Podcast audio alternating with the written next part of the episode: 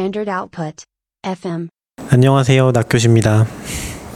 안녕하세요, seapy입니다.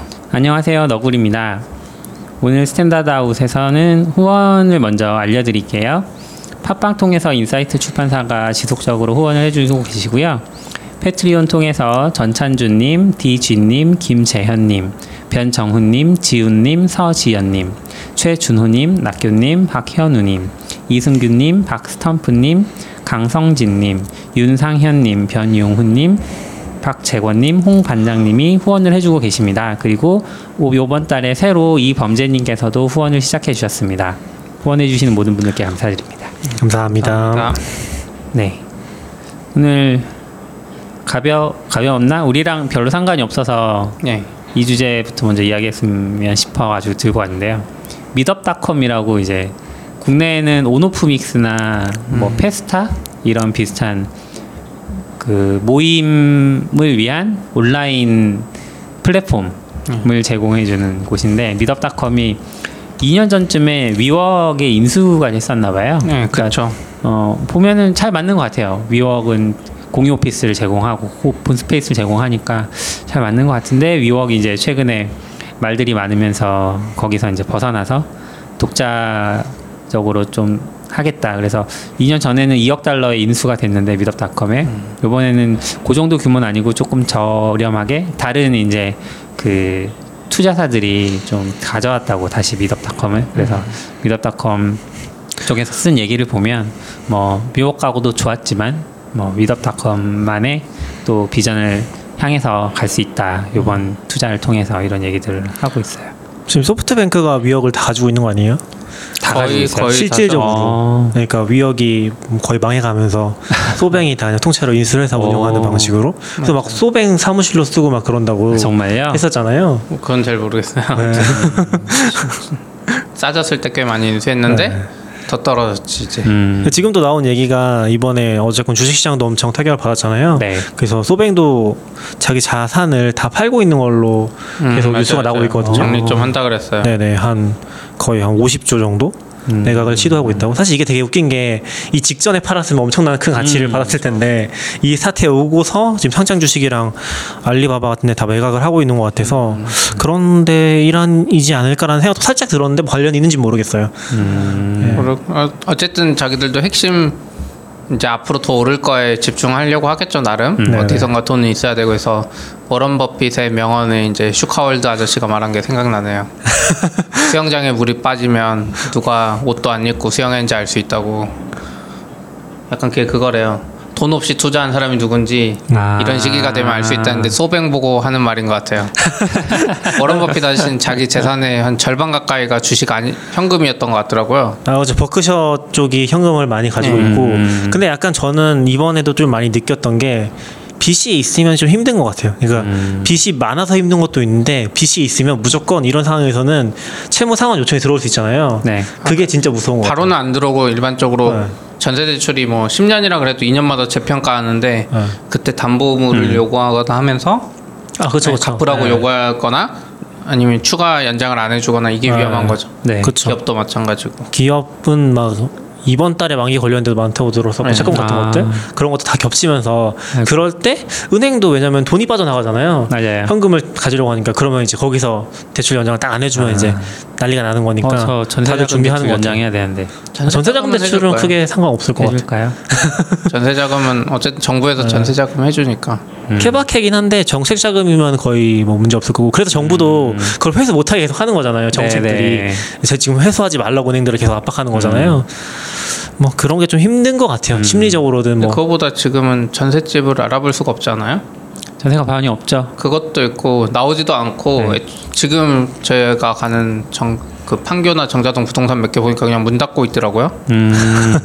그러니까 왜요? 애초에 물건을 서로 보지도 않고 네. 이렇게 내놓지도 않으니까 아. 일거리가 없어서 그냥 쉬어버리더라고요. 그래서 저 지난번에 한번 이제 잔금 치르러 갔더니 부동산 출근 안 했어요. 그래서 우리 거 계약해주고 다시 퇴근하시더라고요. 아, 아예 지금 한참 그래도 매물 쪽은 좀 있지 않아요? 부동산이 6월에 그 6월 되면 양도세 이제 올라가니까 음. 그 전에 처분하려는 음. 움직임은 보이는데 이제 막상 시기가 시기니만큼 사려는 사람이 없는 것 아 같더라고요. 지금 그거 양도세 막 보니까 생각났어요. 팔 팔긴 할 것 같은데 싸게는 팔 수 그건 잘 모르겠는데 음. 아 역시 돈이 많으면 짱인 것 같아. 그 원래 우리나라는 그 상속세인가 증여세가 50%가 되잖아요. 네. 그래서 원래 그걸 뭐 방법이 없어서 막 이상한 꼼수를 많이 썼는데 어, 어제 더불어민주당 여당 쪽에서도 정, 지금 뭐 우리 기본소득 뭐 이런 것 때문에 음, 재원이 많이 필요하니까 무기명 채권을 엄청 발행하자 이런 이야기 나오더라고요. 네. 무기명 채권을 사면 좋은 점이 아, 왠가 되니까. 양도세 상속세를 합법적으로 안 낼 수 있어요. 아. 음. 근데 그건 약간 미래 세금을 땡겨서 지금 재원을 확충하자는 뭐 그런 그런, 아닌가요? 나라에 돈은 없고 미국처럼 찍어내기가 안 되니까 근데 음. 그런 방법을 써서라도 해야 되겠다는 게 있어서 지금 아마 부자들이 지금 많이 쓰는 방법이 한 살짜리 애한테 주식을 2천만 원 사주기 이런 거 맞아요. 삼성 그것도 약간 그거 비슷하잖아요. 근데. 무기명 채권 나오고 하면 돈 있는 사람들은 역시 지금이 행복한 음. 시기이고 아까 말한 대로 워런 버핏 말처럼 음. 근데 돈이 없거나 대출이 있는 사람들은 진짜 고민되고 지금 엊그제 그 기사도 봤는데 대한항공은 지금 외국인 국적의 기장들을 6개월인가 무급 휴가 보냈대요. 음. 그리고 또 그 와중에 또 무급 순환 근무 전체 아, 임직원 막. 해야 되고 하면은 이게 실업자는 단기간 해결이 안 되잖아요. 한 번은 발생하면 그래서 벤 말대로 그 중에 대출 가지고 있던 사람들은 좀 음. 위험할 것 같고 좀 엄청 걱정되더라고요. 연장 안 될 수도 있고 음. 힘들어요. 이게 그 압박이 엄청 큰 것 같아요. 그런 와중에 미덥닷컴이 왜 위협가 나왔는지 모르겠어 나는. 그 와중에 네, 지금 투자 받기도 힘든 와중이라는데 네. 그래서 저는 이제 그걸 의심하는 거죠. 소뱅이 엄청 후려쳐서 음. 이거라도 당장 아 자산 매각에도 또 그쵸, 현금을 그쵸. 좀 내놓으려고 싸게 파, 팔아버리니까 그럴 수 있네요. 후딱 위웍을 이제 싸게 해서 인수했다는 거는 그 위협 말고 미덥. 그러니까 그 소뱅이 위, 위웍을 인수했을 아, 때 네네. 시점은 위웍이 가진 어떤 부동산 가치를 그냥 보고 판단한 걸까요? 아니 아니요. 그거 추가 인수- 투자. 예, 추가 투자. 망해가니까 그 대표가 사건 사건 사고로 네네. 코로나 전에 위협 지금 IPO를 못했잖아요. 네, IPO 를 그래서 가치가 못했죠. 엄청 네. 떨어졌어요. 그때 아 싸다 그러고 엄청 투자한 거죠. 음. 근데 이렇게 될지 몰랐지. 근데 아마 그것도 아싸다 그러고 그런 거라기보다는 진짜 망할 수 있으니까 아, 일단 살려는 놔야겠다라는 거에 좀 더 가까웠던 것 같아. 그때 뭐 위협 워낙 심각했었으니까 맞아요. 외신 기사도 엄청 나왔던 것 같아요. 그때쯤에는 좀 가물가물한데 그렇군요. Meetup.com 보니까 한국의 온오프 믹스가 생각나네요. Meetup.com 써보셨어요? 혹시 Meetup.com을 네, 써보신 적. 있어요? 그러니까 AWS user group, 음, 다 한국 Meetup으로. user group이 다 음. Meetup으로 썼었거든요. 원래 온오프 믹스를 쓰다가 확실히 사람 많이 모이는데 그때 그 사건으로 개발자 커뮤니티는 적어도 쓰기 꺼려 했잖아요. 네. 그런 근데 무죄. 나왔잖아요. 네, 그래서 AWS 유저 그룹 미더블로 넘어갔고 네. 그 외에 다른 데는 아, 이제. 요즘 모임을 안 하니까 기억도 안 나. 예, 페스타로 많이 넘어갔잖아요. 믿고라는 곳도 있고 아, 그쵸. 뭐몇 군데가 더 생기기도 맞아요. 했어요. 근데 미덥닷컴이 진짜 한국이랑 안 맞고 불편하긴 했어요. 미덥닷컴에 아. 이- 뭐 해보셔서 알겠지만 미덥닷컴에 만들면 외국인이 와. 한국 사람들은 잘 모르는데 생판 네, 모르는 맞아요, 외국인이 여행 왔다 찾거나 막 이러고 음. 페스타에다 올리면 딱 한국스러운 기능이 많아요. 미덥닷컴은 쓸데없는 옵션도 진짜 많고 음. 미드업이 약간 저는 그런 느낌이 했어요. 약간 WordPress 같은 느낌? 아, 그쵸, WordPress가 그쵸, 좀 그쵸. 특이하잖아요. 사실 구조가 처음 쓰면은 우리가 일반적으로 생각하는 블로그랑 좀 다르거든요. 거기는 페이지 개념이라든지 그런 그 publishing 플랫폼이라는 concept이 있어서 약간 좀 구조가 특이한데 네. Meetup도 약간 그런 느낌이 있었고 근데 저는 기억나는 게 Meetup이 아마 작년쯤에 그러니까 위역에 인수된 게 2017년인가 그렇고 작년쯤에 pricing 때문에 한번 논란이 있었거든요. 아 맞아요 맞아요 가격 정책 때문에 그때 user당 참가하면은 비용 얼마씩 받겠다 이런 네, 거 만들었어가지고 한번 난리 났었고 그래서 철회했을 거예요. 네, 철회했어요. 네. 원래는 호스트가 돈 내는 거였는데. 네. 이제 거기 참가한 사람 수대로 하겠다니까 음. 그게 아마 그룹당 그룹당으로 해서 뭐 한 달에 얼마 이런 거였는데 아, 그것 때문에 한번 난리 났었죠. 오픈 커뮤니티는 쓰지 말라는 얘기잖아요. open source 커뮤니티 같은 데들은. 돈 내고 어, 쓰라. 아, 그렇죠. 돈 더 많이 받겠다는 거죠. 그런 거 보면은 나와서 잘 될지 모르겠어. 네. 음. 근데 아마 이런 모델들이 약간 모르겠어요. 얘네들도 그렇게 돈이 잘 되는지 모르겠는데 제일 대표적인 게 미디엄인 것 같고 음. 돈안 되는 사업 있잖아요. 음. 뭐 이렇게 이제 약간 플랫폼 사업이긴 한데 음. 약간 플랫폼 자체도 아닌 것 같고 이거 이외에는 사람들이 안 오니까 사실 음. 그래서 애매해지는 사업들인 것 같긴 해요. 그러니까 BP 뭐 잘하면 유지할 수 있겠지만 더 확 뭐 스타트업처럼 성장이 힘든 그런 포화 상태. 오너프믹스도 사실 그랬던 것 같고. 그냥 돈 벌면서 사는 거죠.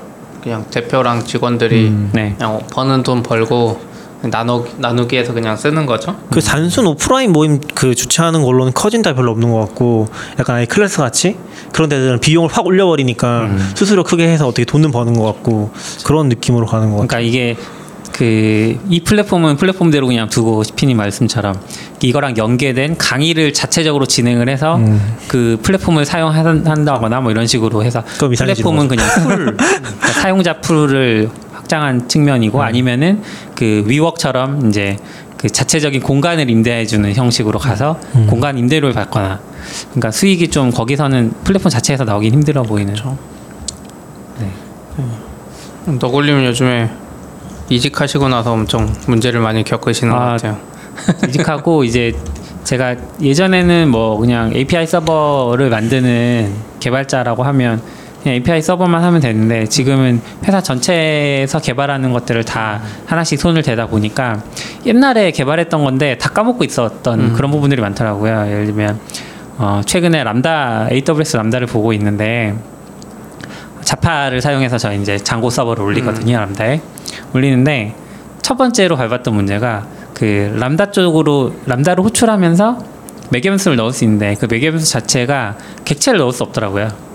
음, 람다 호출을 네, 그러니까 아. string이나 integer나 이런 식의 값들만 넣을 수 있고 객체 형태를 넣을 수가 없더라고요. 객체를 넣었더니 JSON화 할 수 없는 serialize 할 수 없는 값이다 이런 오류를 내뱉고 그래서 이제 그런 부분을 하나 밟았고 그래서 뭐 나는 분명히 Django ORM을 쓰는 코드지만 예를 들면 넘기기 전에 내가 아이디를 알고 있잖아요. 특정 객체를 알고 있잖아요. 근데 객체를 넘기지 못하고 그 객체 아이디를 넘기고 받는 쪽에서 다시 그 아이디로 DB를 조회해서 가져와가지고 또 이렇게 처리를 하고 뭐 이런 그 식으로 API Gateway 타면서 그러는 거예요? 아니면 아니요 람다 자체 호출 방식이 그런 그러니까 아. serializing 해서 개- 그 데이터를 넘겨야 되는데 parameter를 넘겨야 되는데 그 serializing이 그렇게 자연스럽게 안 되는 거죠 객체 쪽으로 가면서 Zappa 쓰면서 뭐 그런 거네요. Django랑 예 람다 자체의 한계인 것 같기도 하고 뭐 하여튼 그래서 이게 첫 번째로 밟은 문제였고 두 번째는 그 Lambda를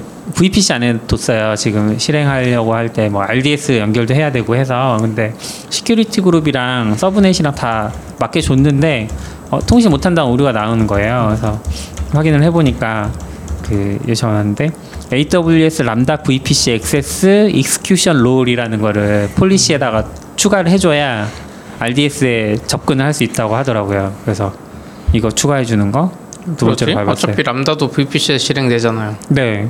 PC 되는데 요 롤이 없으면 안 된다고. 진짜 복잡해. 네. 그리고 세 번째는 저희가 뭐 예를 들면 어 어떤 리스트가 있고 그 리스트를 하나씩 하나씩 돌면서 그 리스트에 해당하는 어떤 액션을 하는 거면 람다 안에서 그러면은 이거를 한 Lambda에서 실행하면은 쭉 순차적으로 실행이 될 거잖아요. 근데 다른 람다 함수 하나를 만들고 그거를 비동기로 실행을 해버리면 한 번에 쭉 다 람다가 그러니까 함수가 생성이 되면서 한 번에 다 실행이 되니까 실행 시간을 줄일 수 있잖아요. 그래서 그런 것 때문에 이제 그렇게 작성을 했더니 아까 말했던 것처럼 이제 그 받는 쪽에서 다시 한번 커넥션을 맺는 거예요. DB 커넥션을 그러면서 그 DB 커넥션이 모자라 가지고 막 접속을 못 하는 그런 상황들이 발생해 가지고 그 순환을 할 때 0.5초씩 막 delay를 줘보고 있는데 이렇게 하는 게 맞나? 뭐 꼼수 많잖아요. AWS에서 Lambda에서 RDS 쓰는 거뭐 음. 계속 물고 있다거나 네 그런 것도 좀 느껴지고 아니면 MySQL이면 이번에 뭐 생기지 않았어요? RDS Proxy인가? 네, RDS Proxy 생겼죠. 어 그건 뭐예요? MySQL 쓰시나요? 아니요 저희 Postgres예요. 아, 그럼 안 돼요. 그러니까 proxy는 무슨 개념이에요? 그러니까 connection pooling을 중간에서 해주는 서버를 만들어 놓는 아. 거죠. 그럼 걔가 실제로 connection 뒤에다 물리는 거는 굉장히 네. 작아요.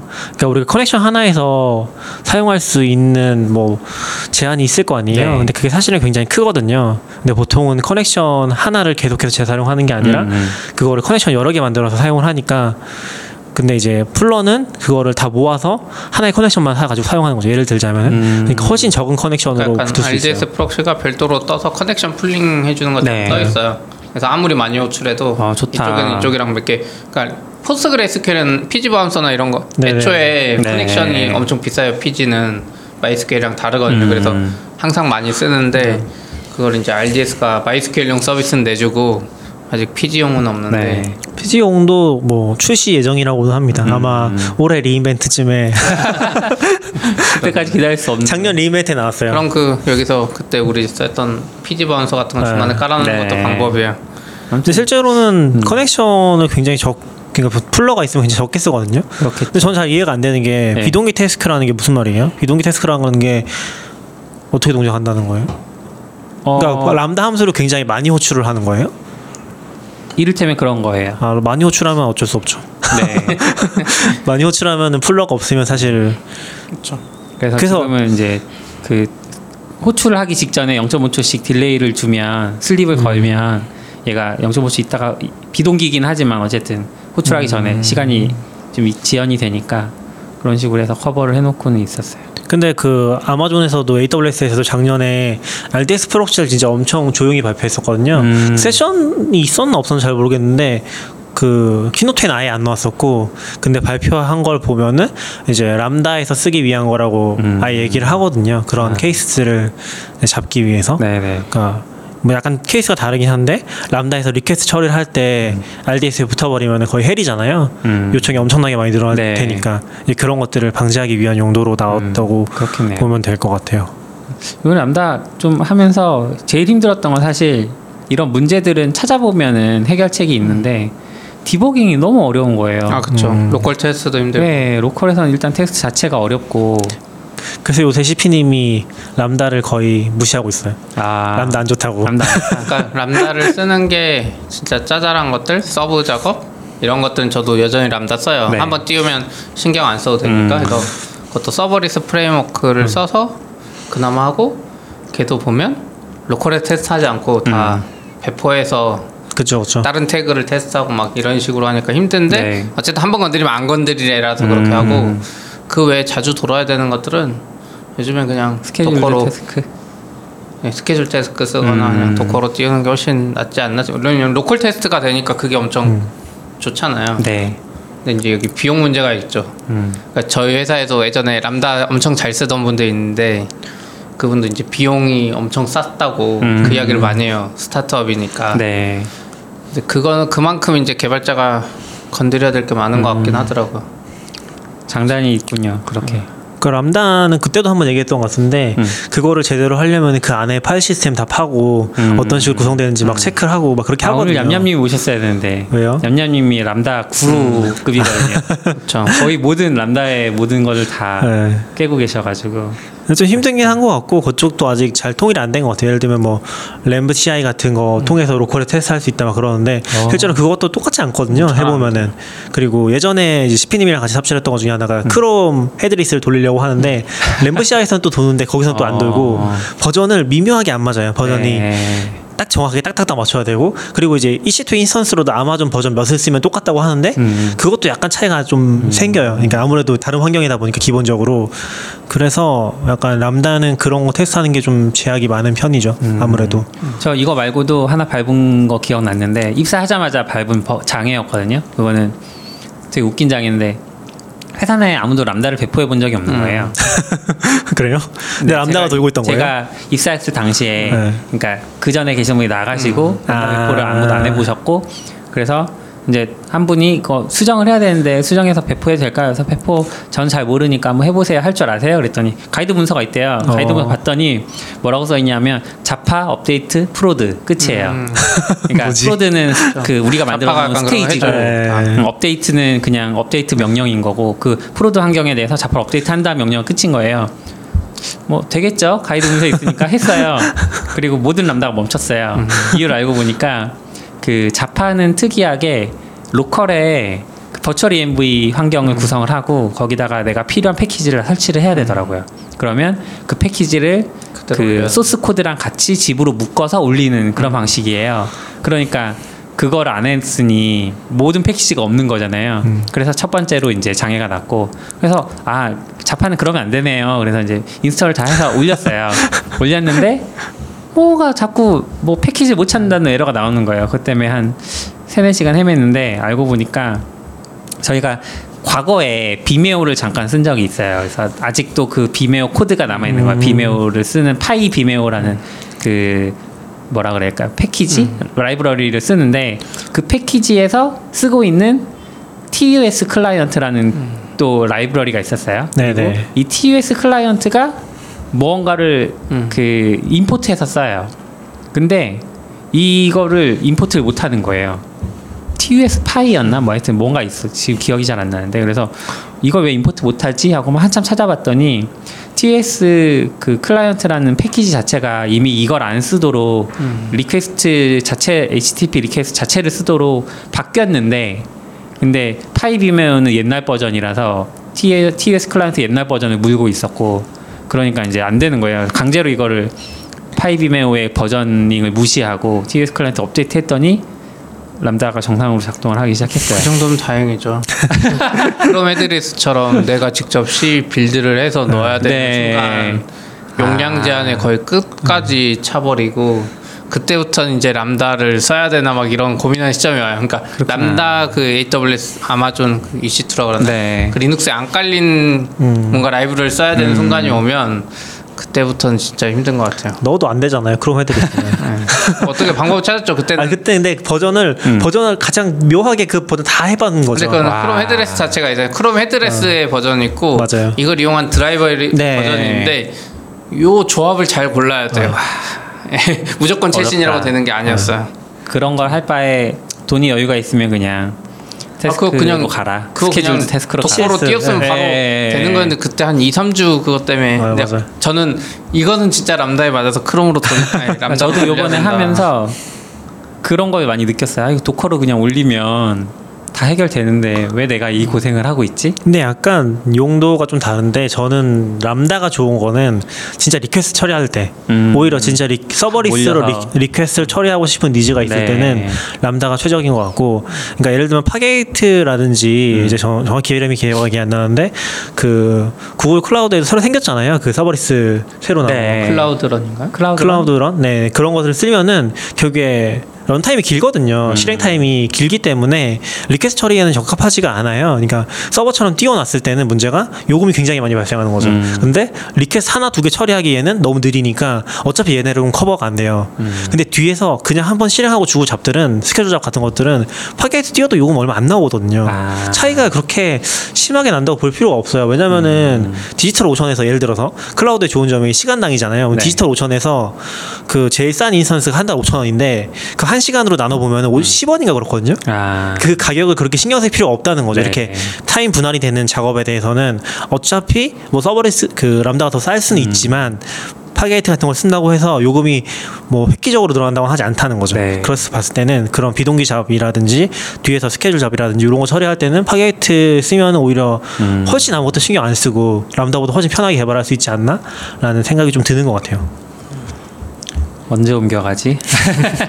걱정이 되네. 근데 그쪽은 되게 쉬워요. 아 물론 또 쉽다고 하면 그렇지 않은 부분도 있긴 한데 음. 이 비슷한 부분들이 있어요. 예를 들면 지금 AWS Lambda VPC access 뭐 execution role 이런 게 네. 필요하다고 했었는데 이게 아마 저는 이거 안 겪었던 게 콘솔에서 하면 이런 것도 setup 해줬던 것 같기도 하고 아, 그래서 안 겪었던 것 같은데 framework나 이런 거 네. 하면 네. 아마 들어갈 거예요 기본. 음. 근데 그 Fargate를 스케줄 job 실행하려면 또 이상한 role들을 막 추가해야 되거든요. 여기서도 음. 한번 얘기했을 건데 그런 것들이 잘 정리도 안 돼 있고 뭐 IAM PassRole 이런 것들이 필요한데 PassRole, PassRole 이해하기 진짜 어렵. 네, 그런 것들 때문에 이제 고통받는 부분들이 있죠. 처음 해보려면은 왜 글로 정리 안 해주셨어요? 어, 해야 되는데 귀찮아서. 네. 그리고 이제 어, 두 번째로 겪은 문제는 저희가 어떤 API 서비스를 사용하는 게 있어요. 거기에 이제 인증 방식이 access token과 refresh token을 저희가 들고 있다가 그 refresh token이 한 그러니까 access token이 한 3시간에 한 번씩 만료가 돼요. 그럼 이제 그 이후에 요청을 하면 access 새로운 access token과 새로운 refresh token을 주거든요. 그래서 이제 그걸 다시 3시간 동안 사용할 수 있는 그런 상황인데 어 그걸 이제 production 서버에 세팅했을 때는 아무 문제가 없었어요. 근데 dev 서버를 두고 싶은 거예요. 왜냐하면 안정화를 해야 되니까 배포할 때도 그렇고 그래서 dev 서버를 두고 거기도 access token과 refresh token을 주려고 했더니 문제가 발생하는 거죠.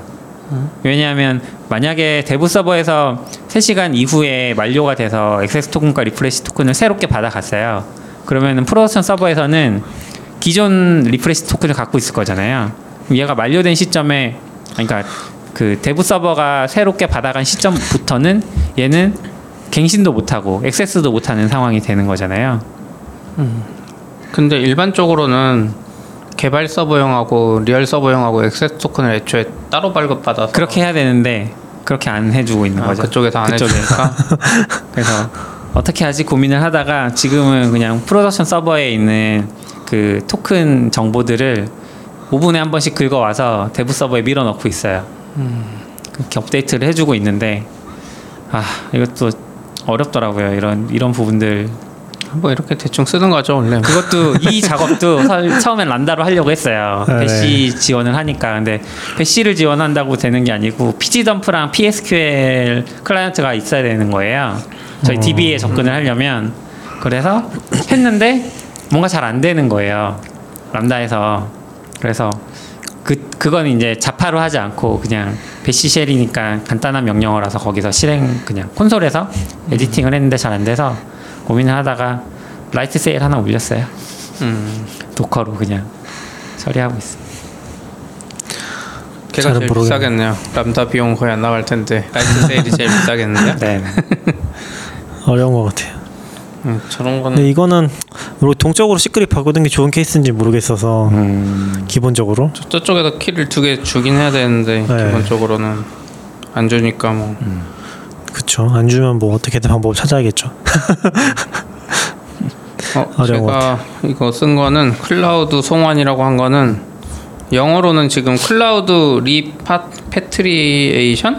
음, 영어를 잘 몰라서 어려운 용어네. cloud repatriation이라고 그러는데 이게 이제 클라우드에서 나오는 사람들에 대한 이야기인데 CIO 코리아 이게 뭐 하는 데인지 모르겠어요. 아무튼 여기 언론 기사로 뜬 건데 이걸 왜 썼냐면 제, 지지난번인가 제가 한번 그 삼성이 A- AWS 나간다는 기사 있었잖아요. 네네. 그리고 그 바로 다음에 네. 블로터에서 쓴 게 네오위즈가 음. 바로 그 다음 주였는가 그랬는데 자체 데이터 센터 폐쇄하고 AWS 올- 올인 간다고 기사가 또 떴어요. 그런데 이제 또 이번 주에 보니까 어, 외국에서 일부 기업들은 아, 이제 클라우드로 넘어갔다가 이제 다시 나온다 뭐 이런 이야기가 좀 보이더라고요. 근데 이게 용어가 있다는 식으로 나왔어요. 그 CIO 코리아 외국 기사긴 한데 여기서 이제 여기서 말하는 이제 또 이 사이트의 CIO랑 다르게 CIO가 chief infra operator 뭐 이런 것 같아요. 아 그래요? 예. 음, 그래서 여기서는 뭔가 다르네. 예, 외국의 CIO들은 IT 전략을 재검토하면서 이제 음. on-premise로 복귀하려고 한다 하면서 이제 Seagate 사례가 나왔더라고요. 오. 근데 이거 기사가 약간 음 그거 하긴 해요. 그 신뢰가 안 가요. IDC의 한 설문조사에서 IT 리더의 85%가 public cloud에서 on-premise로 복귀하는 거를 고려 중이다. 뭐 이렇게 했는데 할수 있죠. 근데 애초에 클라우드로 넘어간 회사가 85%가 안 되는데 네. 넘어가지도 않은 회사가 다시 돌아온다는 거 아니면은 그러니까 지금 그쵸. 알려지기로는 전체 그 전산 쪽 음. IDC 쓰는 거 중에 한 10%도 다 안 맞아요, 넘어갔다고 알고 맞아요. 있거든요. 그럼 그 10% 중에 85% 이야기하는 건가? 그렇겠죠. 아마 네, 뭐 뭐 말이 되려면. 좀 헷갈리긴 한데 근데 이것도 이제 이해가 되긴 해요. 여기서도 사례 같은 거 보면 다 옮기는 게 아니에요. 그러니까 클라우드로 전격적으로 옮겼다가 아. 잘 모르고 음. 그 중에서 이제 트래픽 비용이나 storage 비용은 너무 비싸잖아요. 네. 그러니까 그런 것 때문에 이제 Seagate도 그런 기업이니까 네. storage나 트- 트래픽 때문에 일부만 떼내는 이야기를 하더라고요. 음. 근데 이제 우리 저희 같은 기업이나 다른 데는 storage나 그렇게 엄청나게 큰것 아니니까 트래픽 대응으로 아낄 수 있는 비용이 더 세서 약간 다른 것 같은데 요즘에 이야기가 계속 나오는 것 같아요. 용어까지 음. 클라우드 송환이라고 이렇게 용어까지 정하면서 클라우드로 많이 넘어가는 만큼 다시 돌아오려고 하는 이야기. 약간 한국 이거 보면서 그 생각은 들었어요. 예전에 그 뭐죠? 강아지 Zynga?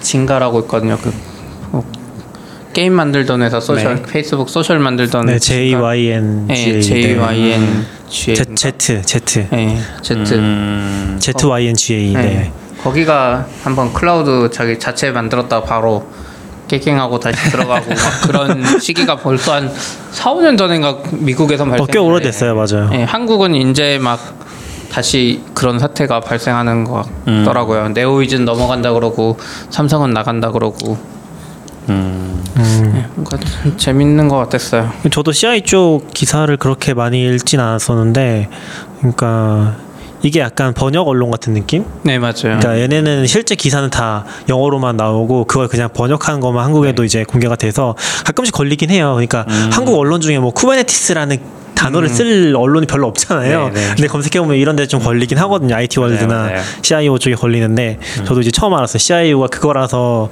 지금 기사를 쭉 보니까 다 인프라 관련 얘기긴 하네요. 그래요? 어, 좀 재밌네. 아 인프라 관련된 기사만 그대로 뜨나? 네, 그런 매거진인가 봐요. 그래서 아, 아마 기사 자체는 나쁘진 않은 것 같은데 그룹이 한국 IDG 같은데 그 위에- IDG가 International Data 네네. Group이라고 하네요. 아, 그쵸. 뭔지 모르겠. 거, 거기서 CIO랑 야, 아마 IT 월드 음. 아, 그런데 기사 네 내는 애 같아요. 저도 생각을 안 해봤는데 그리고 제가 이 봤던 기사 중에 또 밑에는 이제 의료기관 대상의 B2B 회사 ApolloMD라는 회사가 있는데 여기 이야기도 나왔거든요. 네. 여기도 이제 일부는 SaaS 쓰고 막 이렇게 하는데 여기서 어 data mining하고 data warehousing 이런 건 자기 데이터 센터에 있고 뭐 일부는 외부에 있고 막 이러는데 음, 어 여기 이야기 중에 저는 좀 신, 재밌게 봤던 게 어, 변화 관리에 대한 어려움이 있었대요. 클라우드 migration 학습하고 막 이러면서. 네. 음, 근데 여기서 IT 교육팀을 신설했대요. AWS나 이런 걸 잘 몰라가지고 일부 직원 그러니까 클라우드로 넘어가고 네, 있는 회사 클라우드로 일부 넘어가면서 또 그. 기사 밑에 쪽이긴 한데. 네네. 어, 어 저도 이게 왜 이 맥락이 왜 나왔는지 모르겠어요. 아무튼 근데 IT 부서, 부서는 직원과 파트너사를 위한 셀프 서비스 역량을 늘리는 것도 검토 중이라고 하면서 나왔는데 어쨌든 IT 교육팀을 신설했고 해당 교육팀이 하는 일이 뭐냐면 어, Udemy를 통해서 교육 과정을 제공했대요.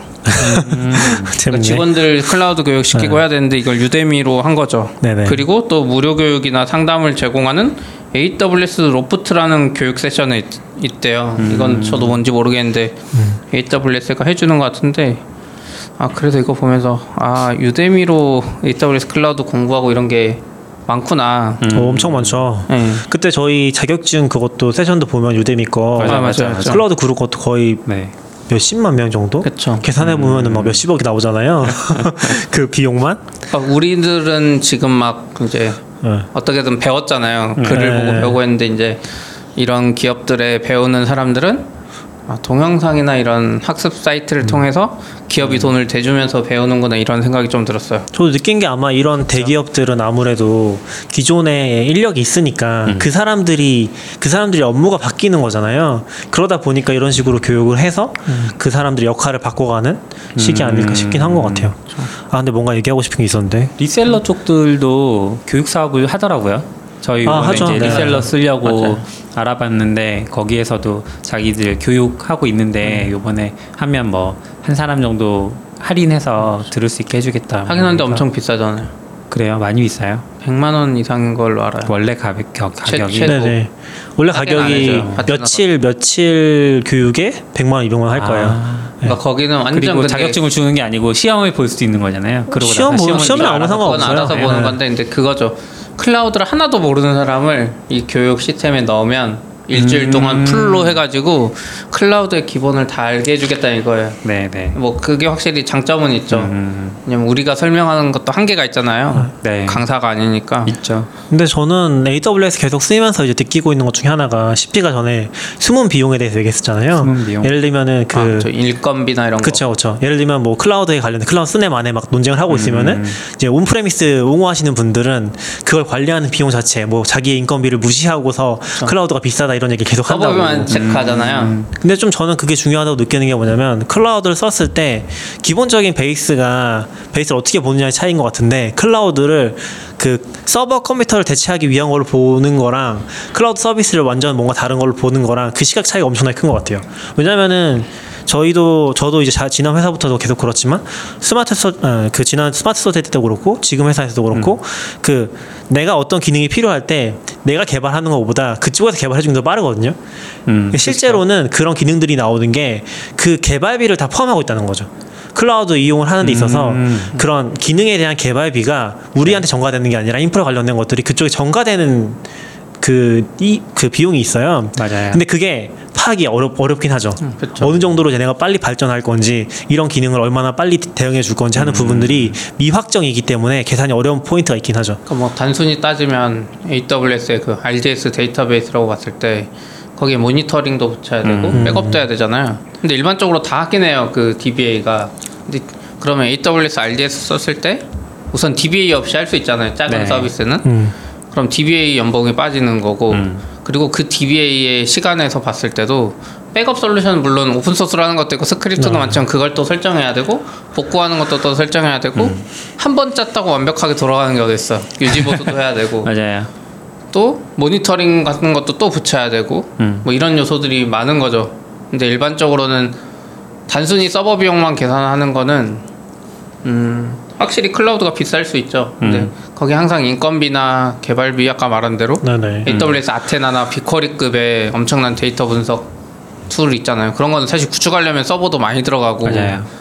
사람도 많이 들어가죠. 그런 고민을 해야 되는데 어, 그런 고민을 하는 사람들이 아직 많지는 않은 것 같아요. 왜냐면 음. 클라우드 네이티브한 사람도 많이 없고 저는 음. 이쪽 들면서 그 생각이 많이 드는데 한국에서도 일반적으로 IT라고 하면 정부 기관이나 이제 이쪽에 보면 IT 뭐 할 때 항상 예전에 통신 성깔던 사람들이 많아요 아직도 음. 위에 사람들 음. 그래서 그 사람들 소프트웨어 이해하지 못한다 그러거든요 음. 근데도 여전히 그쪽 수장들 보면 옛날에 성 깔았던 사람들이 많아요 네. 뭐 나쁘다는 건 아니고 네네. 근데 그 사람들이 정책을 주도하고 그 사람들이 뭐 나쁜 게 아니라 그 사람들은 그 시대를 살아왔으니까 음. 그렇게 생각하는 건데 이제 소프트웨어 시대가 있었잖아요. 그래서 근데 또 지금은 이제 또 한 번 쫙 밀려서 그 IDC의 서버를 쓰던 세대가 이제 또 올라가고 있잖아요. 네. 그리고 클라우드는 완전 새로운 세대니까 이걸 이해하기 쉽지 않죠. 음. 근데 우리도 뭐 나중에 결국 그러게 되겠지만 우리도 이 클라우드 시대만 살다가 다시 이 아래 세대를 이해하지 못하겠지만 그렇죠. 그런 전환의 시기인 것 같아요. 음. 그래서 좀 숨은 비용이 생각보다 많을 수 있다는 거, 예상하지 못하는 거. 가, 자주 하시는 말씀 중에 저 얌얌이 인용을 많이 하네. 그 GA가 비싸 보이지만 GA보다 잘할 수 있을 자신이 있으면 하라고. 유료로 쓰는 거 네. 말씀하시는 거죠? 네. 그쵸. 주에 뭐죠? 구글 어널리틱스. 구글 어널리틱스. 유료가 따로 있어요? 네, 아마 지금 어떻게 네네. 그전 회사는 아마 돈 내고 썼을 거예요. 그러니까 뭐 그러니까 하다 GA를 예를 들었지만 뭐 다른 거 뭐 예를 들면 RDS도 똑같은 네네. 거죠. RDS 아마존에 박사급 뭐 이렇게 교수급 사람들이 얼마나 많은데 그 사람들보다 잘할 자신 있으면 하라고. 근데 그럴 자신 없으면 그거 쓰는 게 훨씬 저렴한 거 아니냐 이런 얘기 하고. 아마 GA는 덤프 그 유료 쓰면은 데이터 전체 덤프 뜨거나 그런 게 네, 맞아요. 가능할 그런 게 거예요. 가능해요. 로- BigQuery raw 네, 데이터 다 분석할 수 네네. 있어서 저는 그거 쓰는 걸로 알고 있어요. 맞아요. 근데 뭐 아무튼 우리 일이 주는 것 도 굉장히 많이 생각해야 된다는 거죠. 그리고 특히 음. 클라우드를 쓰면 어쨌건 모든 layer가 다 소프트 위로 올라가긴 하거든요. 네. 그 아래 단은 이제 신경 쓸 필요가 없는 거고 음. 물론 그게 중요한 layer는 이제 뭐 구글도 다 데이터 센터 직접 구축하고 그 정도가 되면은 근데 이제 그 윗단은 어쨌건 그 아래 단 신경 쓸 필요가 없게 된다는 게 일반 회사 입장에서는 굉장히 좋은 점 아닌가 싶긴 한 것 같아요. 저희도 인프라를 채용을 해도 다 어쨌건 프로그래머 이상을 생각을 하는 것도 프로그래머를 할 수 있는 사람 생각하는 것도 비슷한 이슈라고 생각하거든요. 결국에는 이 컴퓨터를 셋업하는 게 중요한 게 아니라 음, 그 API로 어째 그 컨트롤하는 부분을 다룰 수 있는 사람이 필요한 거죠. 저 네. 만약에 저희 지금 MAU 거의 600만 되는데 이 정도를 IDC에 돌렸다 하면 지금 전체 직원이 한 58명이거든요. 네. 어, 거의 인당 10만 명인가요?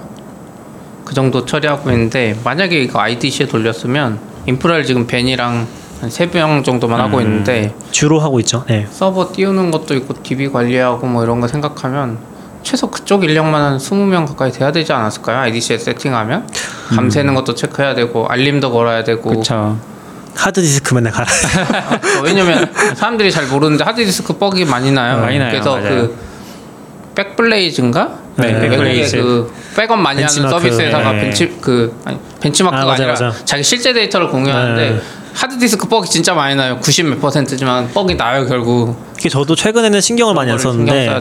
그 뭐지 인프라 쪽에도 법칙 같은 게 있거든요. 예를 들면은 내가 서버 100대를 운영하잖아요. 그럼 한 달 안에 한 대가 무조건 고장이 나요. 음. 이게 약간 법칙 같은 거예요. 안 그럴 수가 없어요. 그러니까 우리가 컴퓨터 한 대는 몇 년 동안 아무 문제 쓸수 있는데 컴퓨터가 100대가 되는 순간 예를 들면 뭐 그게 100년에 한 번 1년 100년에 1년 고장 나는 거면은 100대가 있으니까 그게 그쵸. 100년이 줄어드는 맞아요. 거잖아요. 그래서 많아질수록 비례해서 결국에 고장도 엄청 자주 나고 그걸 갈아주는 비용이 엄청 큰 거죠. 근데 저희는 사실 그런 상황에 대해서 그냥 instance 교체해 버리는 거잖아요. 전부 싸그리 교체해도 비용이 안 드니까 네. 그런 식으로 대응하는 것들이 가능하죠. 예전에 IDC는 그래서 한 3년, 4년 지나면 무조건 장비 교체하는 게 있어요. 음. 애 성능이랑 무시하고 네, 네, 맞아요. 무조건 장비 교체도 그런 거 줄이려고 하는 거고 어쨌든 지금 아까 한 20명이라 치면 한 10명이라도 한 7명에서 17명의 연봉을 생각하면 사실 어마어마한 비용이죠. 그쵸? 네네. 저희도 뭐 비용이 지금 급속하게 늘고 네. 있어서 컨트롤이 좀. 필요한 것 같긴 한데 그래도 아마 그게 더 비싸겠죠? 그렇죠. 좀 그렇고 제가 이제 또 넘어가자면 네. 제가 또 오랜만에 부동산 이야기 스키니의 판교 최대 쪽. 관심사 부동산. 뭐 판교 쪽 부동산 제가 돈만 많으면 살 것 같은데 네. 그 제가 예전에 이야기했던 판교역 바로 앞에 임시 주차장으로 쓰고 있는 판교구청 부지가 있거든요. 근데 판교구청은 안 짓기로 한 것 같고 음. 그래서 이거를 계속 성남시가 팔려고 했는데 잘 안 팔렸나 봐요. 네. 거의 8천억 가까이 되니까 2만 2만 제곱 2만 5천 제곱미터면 몇 평인가요? 8천 평 되는 건가요? 25,000이요? 나눠볼게요. 한 8천 평 되는 3으로 나누면 되잖아요. 7,575평. 이걸 한 8천 몇백억에 하려 했는데 안 팔려서 또 코로나 때문에 기업이 더 돈을 줄이니까 기업한테 팔기 힘들다고 생각해가지고 네네. 원래는 여기 그 CUG를 매입할 때 기업한테만 팔라 그랬거든요. 음. 근데 이제 자산운용사도 참여해도 된다 이렇게 허용해져 버렸어요.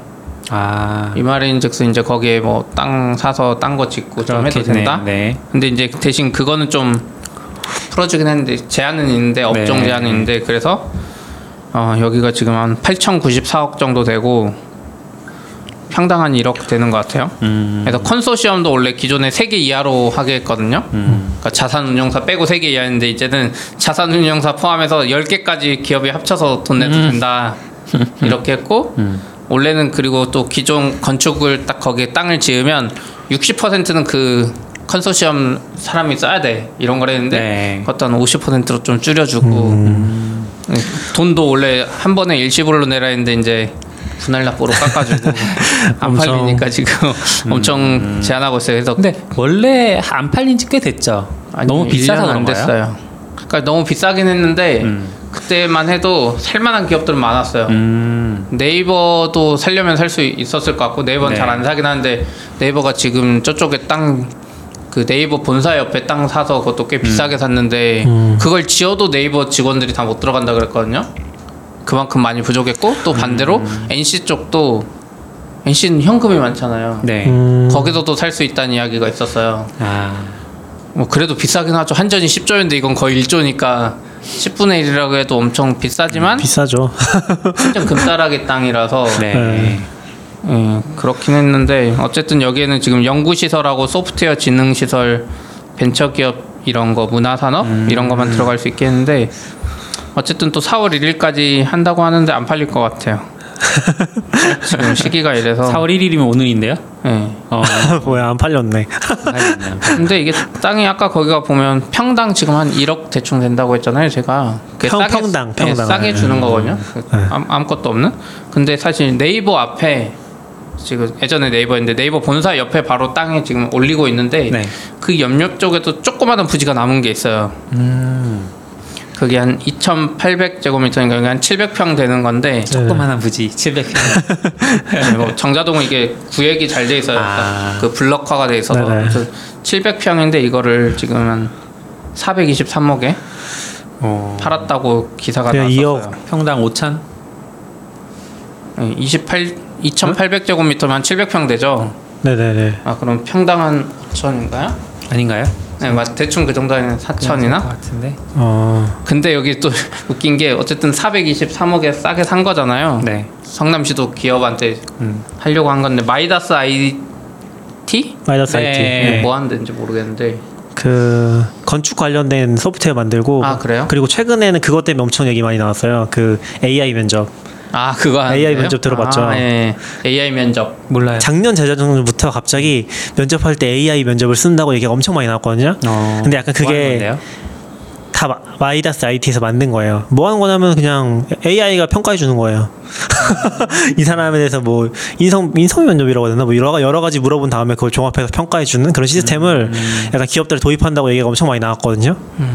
근데 저도 그 그걸 아무도 모르는 거죠. 이게 뭐 하는 거지? 약간 물음표인데 그걸 그 소프트웨어 밀었던 게 거의 마이다스 IT이긴 해요. 거의 얘네밖에 없어요. 근데 여기 땅이 어쨌든 400억에 팔렸는데 2023년 9월까지 천억을 투입해서 15층짜리 건물 지은데 음, 마이다스 IT가요? 네, 어. 땅이 400억인데 그러니까 땅을 진짜 싸게 준 거죠 어떻게 보면 그렇잖아 원래는 그쵸. 걷는 짓는 비용이 비싸야 되는데 네.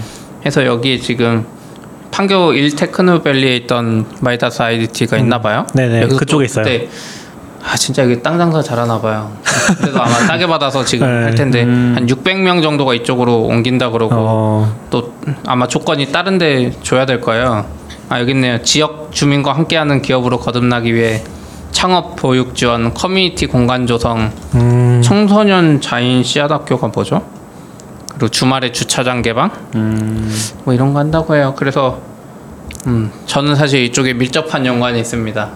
오. 이쪽에 집이 있기 때문에 전세로 주고 나오고 그렇죠, 그렇죠. 이게 어딘데요? 백현동 근처예요? 아니요 정자동 정자역 아. 근처고 네이버 바로 앞에 있는 빈 땅이 있었어요 음. 몇십 년 동안 빈 땅으로 놔뒀는데 네. 거기 오피스텔이 다 찾고 유일하게 남은 게 하나 조그맣게 있었는데 음. 그걸 여기에 팔았고 그 건너편은 원래 분당 신도시 조성될 때부터 병원 부지로 엄청 크게 있어요 두산에 근데 두산이 힘들다고 계속 몇년 음. 아, 동안 그쵸.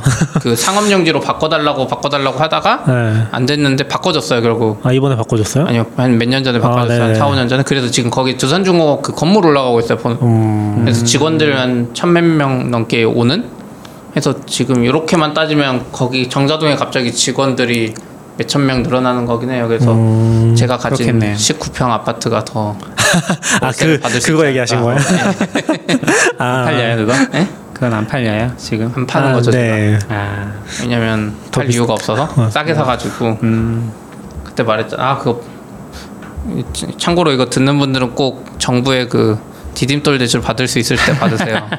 갑자기? 30년이 아까 제가 이제 낙견님도 말했지만 네. 제- 은행 거는 10년이라고 그래도 2년마다 재평가하거든요. 정부의 디딤돌 대출은 그런 거 없어요. 음. 처음에 최초 한 번 평가하고 30년 동안 아무 이야기 안 하거든요. 집값이 떨어져도. 그리고 이율도 한 2%대였고.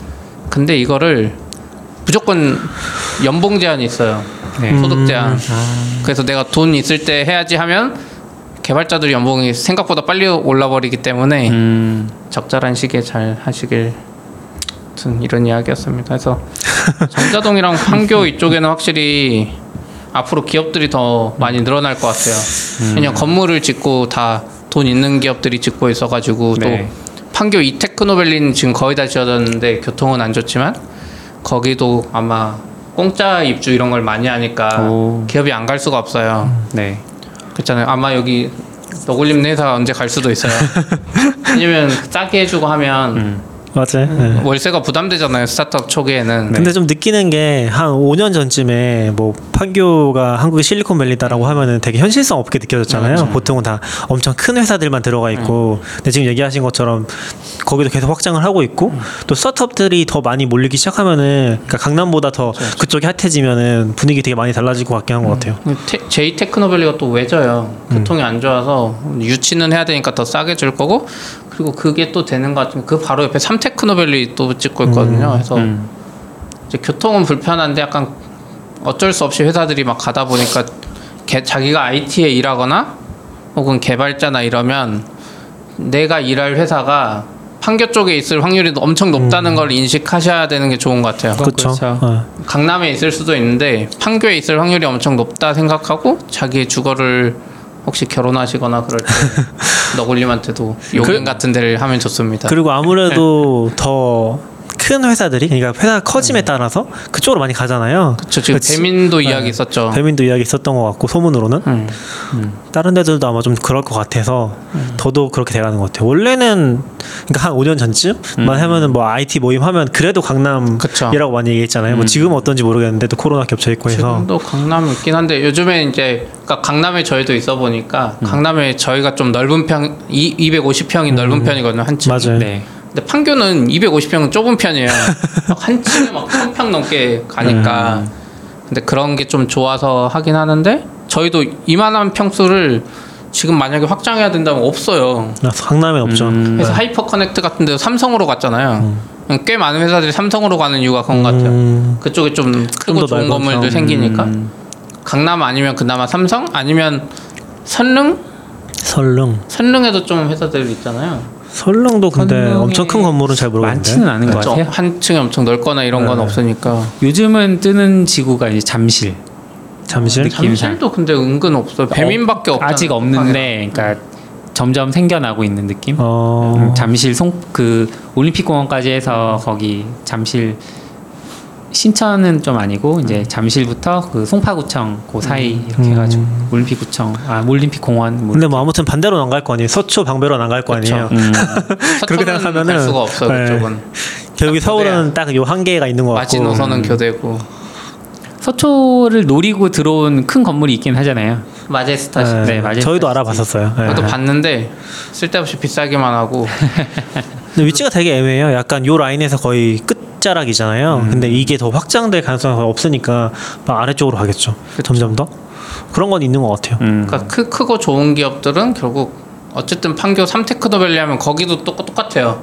IT 기업한테 땅을 엄청 싸게 줄 거란 말이에요. 그러면 안, 우선 땅을 받고 그때 상황 봐서 한 10년 후에 상황 봐서 건물을 짓던지 말던지 하니까 건물이 만약에 지어지면은 점점 옮기겠죠 아무래도 음. 교통은 불편할 것 같은데 근데 판교가 약간 좋더라고요. 저 요즘에 이제 백현동으로 그 판교 쪽 이사해서 네, 주말에 와이프랑 이제 판교 테크노밸리 쪽에 산책하거든요. 네. 평일과 주말이 완전 달라요. 아 이게 베드타 음, 베드타운 아니구나 반대긴 한데 평일에 테크노밸리 가면 좀 사람도 많고 음, 아무튼 사람 밀집이 엄청 많다 보니까 음, 길거리 네네. 지나다니다 보면 카페는 또 좋아요. 야외 이렇게 해놨는데 거기다 다 담배 피고 있거든요. 네, 맞아요. 걸어 맞아요. 다니기 힘들고 진짜 힘든데 주말에 가니까 그 카페 테라스가 그대로 있잖아요. 사람은 없어요. 음. 아 근데 사실 엄청 좋아요. 그게 제일 좋은 게 강남이랑 여의도도 그래요. 아, 아, 그쵸, 강남은 맞아요. 좀 애매한데 강남도 약간- 여의도는 진짜 완전 그냥 거의 텅 비어 있거든요. 아, 그래요? 음. 저랑 아내랑 가끔씩 주말에 가거든요. 그러면은 카페 같은 데 열려 있는 데 가면 되게 좋아요. 그쵸, 카페. 자체가 좋으니까. 네. 되게 어차피 사람이 워낙 유동이 많으니까 크거든요, 기본적으로. 네. 음. 그래서 되게 이제 독점하는 느낌 들죠. 맞아요. 좋더라고요. 아, 좋을 것 같아요, 진짜 그런 것들은. 부동산은 이렇습니다. 자, 부동산 가끔 정보를 전해 드릴게요. 내가 살 수는 없지만 그 알파리츠는 많이 떨어지셨더라고요. 네, 많이 전 떨어졌어요. 팔아버렸는데 살려고 다시. 근데 전, 전 느낀 게, 그러니까 당근마켓이 원래 백현동에 있었잖아요. 아, 뭐 맞아요. 그 전에 강남에 있긴 그렇죠. 했었지만. 근데 백현동 가서 느낀 거는, 아, 살긴 진짜 좋을 것 같아요. 음. 그러니까 서울은 진짜 부자 동네가 아닌 이상은 다 이면 도로에 이제 뒷길로 이렇게 주거지가 구성돼 있잖아요. 네. 그러니까 뭐 아파트 아닌 이상은. 근데 그게 저는 진짜 싫긴 하거든요. 음. 근데 그렇다고 또 아파트도 별로 가고 싶지 않은 쪽이긴 해요. 그러니까 자주 얘기했었는데 뭐 층간 소음이라든지 특히 이 25평대, 20평대 아파트 들어가는 순간 거긴 약간 애를 키운다는 그것들이 있어서 좀 확 높은 확률로 좀 고통받을 것 같거든요. 낙교님 제가 집 살아보니까 절대 이사하면. 여기 그래요? 층간소음 장난 아니에요. 어디요? 아 지금 저 이사하신대요? 이사하는데 거기 새 아파트인데도 그러니까 나름 10년밖에 안 됐는데 네. 그 전에는 막 30년 된 엄청 벽이 얇아서 저쪽 화장실에 말하는 게 막 들렸는데 그때는 층간 소음이라 못 느꼈거든요 쿵쿵거리는 게 아, 네. 여기 이사 왔더니 그 트렌드가 한때 마루바닥이었잖아요 네네. 아, 그쵸, 그쵸. 마루바닥에 뛰니까 장난 아니에요 어. 그냥 윗집 뛰는 거 우리 애가 뛰는 것도 스트레스 받을 정도 아, 근데 저도 가끔 사람 얘기해 보면 아파트는 아 그 정도 는 그냥 무시하고 사는 거지라는 그런 것 느낌이 훨씬 같아요. 가깝더라고요. 근데 아 난 안 될 것 같아. 저랑 아내는 안 될 것 같아서 좀 다음 플랜이 되게 고민이긴 하죠. 그게 아파트 구조에 따라서도 그 그게 좀 다르다 보니까 어 한참 그 유행하셨던 유행했던 그 강화 마루 그 혹은 그냥 음. 마루를 할 때의 어떤 트렌드가 거실을 넓게 가져가서 그래서 기둥을 최대한 그 집이 있으면 집 외곽 쪽으로 기둥을 박는 그런 거였는데 그 집 중간에 기둥이 있는 옛날 집들이 있어요. 그런 집은 오히려 울림이 덜하다고 하더라고요. 그렇죠. 근데 그런 집이 별로 없는 걸로 알고 있어요. 그러니까 많지 않은데 네. 최근에 이제 그, 그 층간 소음이 그것 때문이 또 원인도 있다 그런 얘기들이 있어서 그거를 이제 기둥으로 그대로 두는 게 아니라 최대한 살리면서 네. 구조를 조금 작게 작게 가져가는 그런 구조들도 나오는 것 같더라고요. 어 그래요? 근본적으로 주택을 지어야 되는 것 같아요. 저 와이프랑 계속 이야기하는데 여기 와서 더 드는 게 거기 백현동에 보면 나름 판교 힐스라고 있어요. 네. 그러니까 주택만 분당은 계획지구라 음. 아파트 사이에 주택만 지을 수 있는 택지 지구가 있는데 빈 땅이 있거든요. 음. 아 거기에 집 지으면 진짜 좋겠더라고요. 음, 땅이 비싸서 좋을 것 같아요. 예. 역시 한국에서는 최종원 주택으로. 아 거기에 땅을 땅이. 그때 뭐 벌써 한 4년 전인가 그때 아는 분이 땅값을 물어봤거든요. 그 힐스에 아. 조그만한 거 30평도 안 되는 거. 음. 네. 시- 땅이 10억이라 그랬거든요. 그래서 와이프랑 아, 전세를 빼고 음. 다판 다음에 저기 땅만 사서 텐트 짓고 그러면 더 오른 거 아니에요 지금은? 네? 지금 더 오른 거 아니에요? 모르겠어요. 아이 아, 제 boundary 안 들어와요. 아, 근데 저도 나중에 여유만 있으면 주택 짓고 살고 싶긴 합니다. 용인 괜찮잖아요. 그래서 용인 가끔 알아보신 거 아니에요? 용인? 용인 쪽은 그런 주택 지구도 있잖아요. 아, 뭐 사실 알아본 건 없어요. 알아본 건 없고. 요즘 가끔 가평에 놀러 가거든요. 가평이 그 관광지기는 한데 남가평 쪽이 대부분 관광지고 북가평은 아직 그냥 시골이에요. 음. 근데 평당 20에서 30이면 살 수 있어요. 아 진짜요? 엄청 음. 나대지를 그리고 그 그거는 물론 그냥 일반적인 그러니까 임야로 들어가는 곳이라서 주택을 못 짓는데 요즘 그런 거를 사서 많은 사람들이 하는 게 컨테이너를 올린대요. 음. 컨테이너가 그러니까 그 공간이 여섯 평까지는 주거로 맞아요. 안- 인정을 인정 안 안. 받아도 된다고 음. 그래서 여섯 평짜리 컨테이너 놓고 혹은 복층으로 올려가지고 뭐 위에는 그 뭐 침실 같은 걸로 쓰고 밑에는 수도랑 이런 거 끌어와 전기 끌어와서 쓰는 사람들도 있고 혹은 이제 그런 게 좀 마음에 안 들면 그 옆에 작은 마을이 있거든요. 제가 가는 그 펜션 같은 곳인데 그 옆에 작은 마을에 가보면 폐가가 있어요. 폐가가 진짜로 저는 폐가가 그렇게 생겼는지 몰랐는데 벽부터 시작해서 집안의 모든 것이 다 회색이더라고요. 음. 사람이 안 살면 저렇게 변하는구나 이런 걸 느꼈는데 폐가가 어느 정도 폐가냐면 소가집 있죠. 그 한쪽에 아 저거는 외양간이었을 것 같아라는 느낌도 주는 그런 곳인데 그냥 그런 거 어, 인수해서 거기다가 새로 올려도 그건 어차피 주거용 공간이니까 그런 것도 많이 하신다고 최근에는 근데 가평은 출퇴근이 안 좋잖아요. 아, 그 그런 거니까 그러니까 용인에 하나 그. 완전히 주거용이 아니라 그런 거는 정말로 이제 주말에 쉬러 가는 곳 음. 사람 없이 예. 용, 용인에 빨리 이사 오세요. 직장을 고려해서 아, 언젠가. 네. 음, 많이 했는데 이 정도 할까요? 네 네 네. 수고하셨습니다. 수고하셨습니다. 입니다. Standard output. FM.